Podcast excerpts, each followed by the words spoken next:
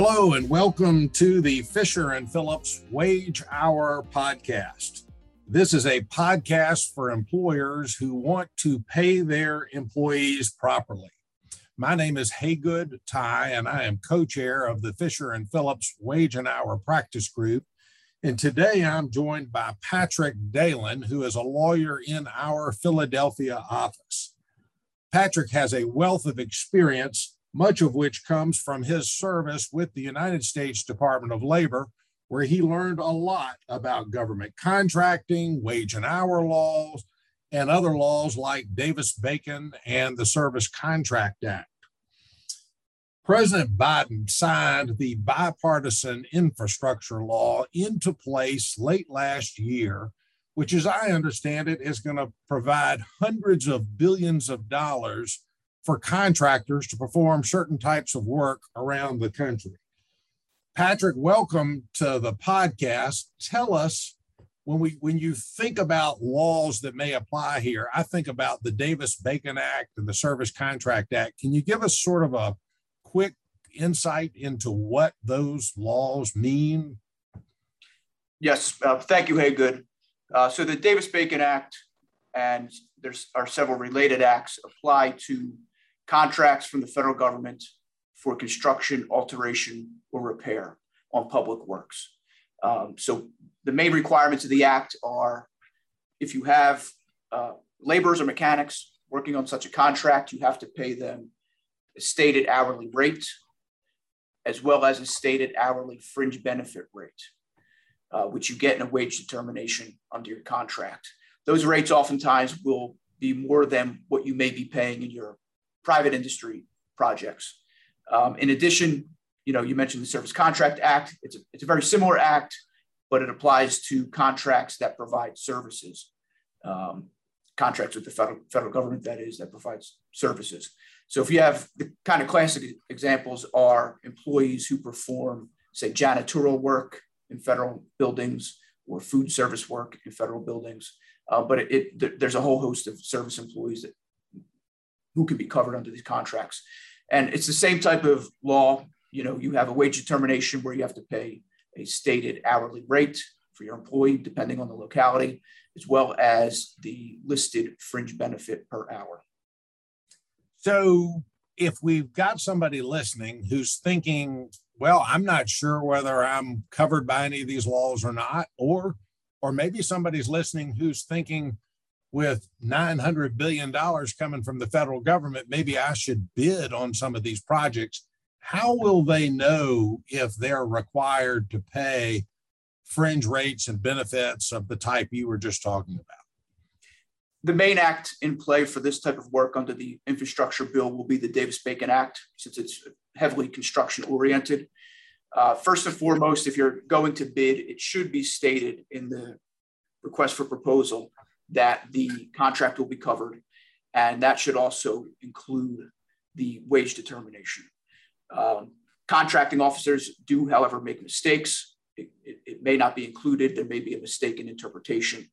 Um, so you want to make an analysis of whether you're the contract that you're bidding on is it a contract for construction, alteration, or repair, and will there be uh, laborers or mechanics working on that contract?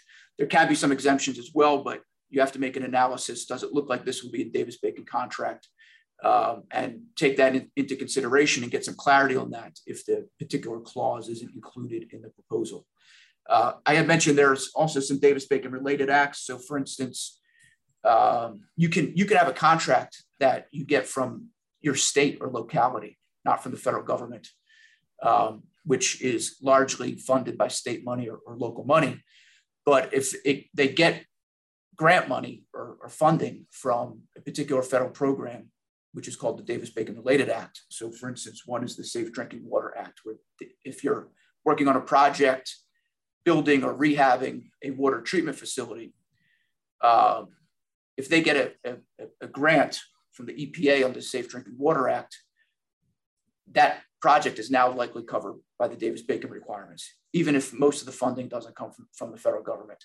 So you could be working on a project where that's not clear because it gets a little bit murkier. You're, you're several steps down the road now at, at, at a state level. Um, or it could be midstream and the project now gets funding from this infrastructure bill when previously it wasn't getting federal funding. Um, again, whoever the contracting officer is in that case should put you on notice, but they may make a mistake. You, you, should be uh, informing yourself and doing your own analysis to, to, to see whether the act applies. If the contracting officer makes a mistake and doesn't include the wage determination, uh, the government may come in later and say that you, you need to pay those wages retroactively back to the beginning of the project. So it, it, it could be a big mistake if, you, if you're not proactive and making sure yourself whether you're covered or not. So if you're a contractor and you're not accustomed to reading these, you know, I've looked at some of these government contracts. It's hard for me, even as a lawyer, to make a lot of sense out of them. Uh, you need to, if you're not experienced, you probably need to be talking to your government contractor lawyer who's experienced in these areas to advise, right? I mean, that's what they should do. That's correct. These contracts are huge. There's many, many clauses attached. Um, they can be very difficult to read and interpret. And if you have any questions, you should speak to someone who has experience in the area. And so when we talk about things like, I understand that you know there might be high, higher hourly rates that have to be paid i guess depending on the job or the community but when, when you start talking about what the fringe rates are tell us what a fringe rate is and i suspect there's some complicated issues related to that too so the fringe rate is intended it, will be stated as an, an hourly rate in dollars in the wage determination and it's intended to ensure that workers on the project get paid the prevailing, not only the prevailing wage rate in the area, but what would be a sufficient amount of money to cover the prevailing uh, benefits in the area for that particular trade or job. So it'll be stated in, in dollars, and it's up to the contractor how they want to pay it. Um, the contractor can just pay it out to the employee. So if your fringe rate is $4 an hour, you can just pay that $4 out to the employee. Um, you can also purchase benefits for your employees with that $4 an hour. So it has to be a, a bona fide benefit, which means you have to turn the money over to a third party, either a trustee or an insurance company, and it has to be irrevocable. You turn that over, and it, you can provide health benefits, retirement benefits. You, there's a host of things you can you can provide. You have to make sure that you spend the full fringe on the benefits. So if your fringe rate is four dollars an hour, and you purchase three dollars per hour worth of benefits, you're to have to pay that other dollar out to your employees or go purchase more, more benefits to, to spend that other dollar. So, Patrick, I think you've explained to me before that these fringe benefits are paid on regular hours worked, but what about overtime hours that are worked?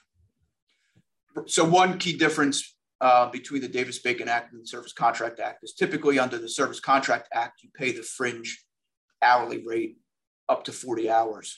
Uh, but for Davis Bacon purposes, even if, if, the worker works over 40 hours in a week, um, you still have to pay that fringe hourly rate for those hours over 40. Okay, great. All right, that makes sense. So um, now, are there any special record keeping requirements contractors would need to be aware of? So under the Davis Bacon Act, a, a very big requirement is the contractors and the subcontractors have to prepare weekly certified payroll and submit that to the contracting agency. In addition, you have to maintain your wage and hour records, so our your records of hours worked and, and payroll. You have to maintain for three years after the completion of the project. Now, when you were answering that question, you mentioned subcontractors. If some organization is a subcontractor, do they have to concern themselves with these issues? Subcontractors are also covered under the Act. So if you're a subcontractor on one of these contracts, you have workers, laborers, and mechanics performing construction, alteration, repair, you're covered by the Act. Um, your prime contractor should be including in your contract the Davis Bacon provisions and the wage determination. It's a common problem that that may not happen, but that doesn't let you off the hook. So you should keep yourself informed if, if you're a subcontractor. Then on the flip side, for the, you know, if you're a, a contractor and you sub out some of your work, you're going to be jointly and severally liable if your subcontractors violate the Davis Bacon Act. Well, speaking of liability, you know, these sound like pretty serious laws we need to comply with. What sort of penalties might contractors or subcontractors be dealing with if they find that they've made a mistake or if they just haven't been in compliance? They would be liable for back pay for both the wage rate and or the fringe rate, depending on, on which ones they didn't pay sufficiently. Um, the contracting agency, at the request of the Department of Labor, can withhold money from their funds under the contract. So you could still be working on the contract, and if the Department of Labor thinks you violated the act, they'll tell the contracting agency to withhold payment from you um, until until this is resolved. So that's significantly different from the regular wage and hour case, where you can fight it out for a while and you know figure out what the right number is. Here, in the meantime, your money's going to going to be withheld pursuant to the amount that the Department of Labor thinks is owed. Um, as we mentioned, if even if you didn't uh, make any mistakes, if if your subcontractors did, uh, you the, the, Department of Labor will um, hold you jointly and severally liable for your for your subcontractors violations. And then you know there there could be even steeper penalties um, if if you're making deductions from your employees' pay, um, and the department thinks that, that those are kickbacks under the Copeland Anti-Kickback Act, that could be a crime. Um, if your certified payrolls, if there's inaccuracies in those, that you know potentially that could arise to an accusation of, of, of a false statement. Um, and you know those are payrolls that you're turning over every week and, and people are taking a look at. So um, you want to be careful and make sure that those are accurate as well. Well, great. Well, well, you have given us a great overview of issues that contractors, subcontractors, and I guess those who are thinking about becoming contractors or subcontractors to the federal government should be thinking about. Are there any closing thoughts you've got that we we should share with our listeners? Yes. So there's you know a lot of money coming out under this act, as we mentioned, is going to create a lot of opportunity um, under these federal contracts. But of course, when you take a federal contract, it gives rise to a number of compliance obligations that you don't encounter in private contracting. So the Davis Bacon Act is one huge one. The Wage and Hour Division announced recently that they intend to hire 100 additional investigators. So they are certainly going to be out there taking a look at compliance uh, under this bill with, with this money. Um, in addition, as a federal contractor, there's a couple of other obligations you should be aware of. There is an executive order that requires you to provide paid sick leave to employees under uh, covered contracts. Uh, there was a recent executive order from President Biden regarding project labor agreements. So if you get a contract on a, on a project that is worth $35 million or more, you there's a project labor, labor agreement executive order that you need to comply with.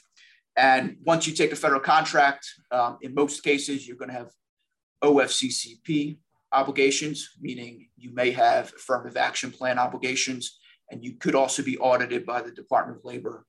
Uh, they'll take a look at your hiring practices and your payroll practices to see if you're discriminating on the basis of any protected class in your hiring or your, pay.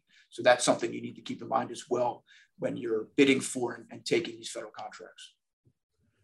Patrick, all this infrastructure money sounds like a great opportunity for companies uh, to expand and develop their business, but obviously they need to be careful and ensure they're doing it the right way and thinking these things through. So, thank you very much for being here.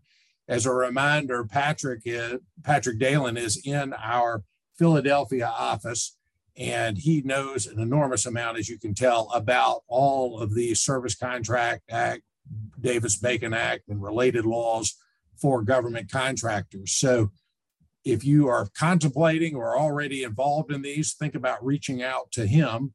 I also want to remind you that on our Fisher and Phillips website, we have a lot of great and free resources available.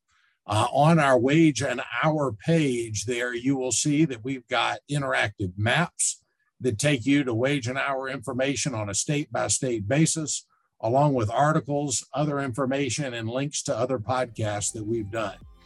We want to thank you and Patrick for being with us today, and we look forward to talking with you again in the near future. Stay well.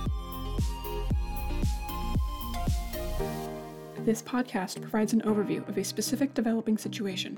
It is not intended to be and should not be construed as legal advice for any particular fact situation.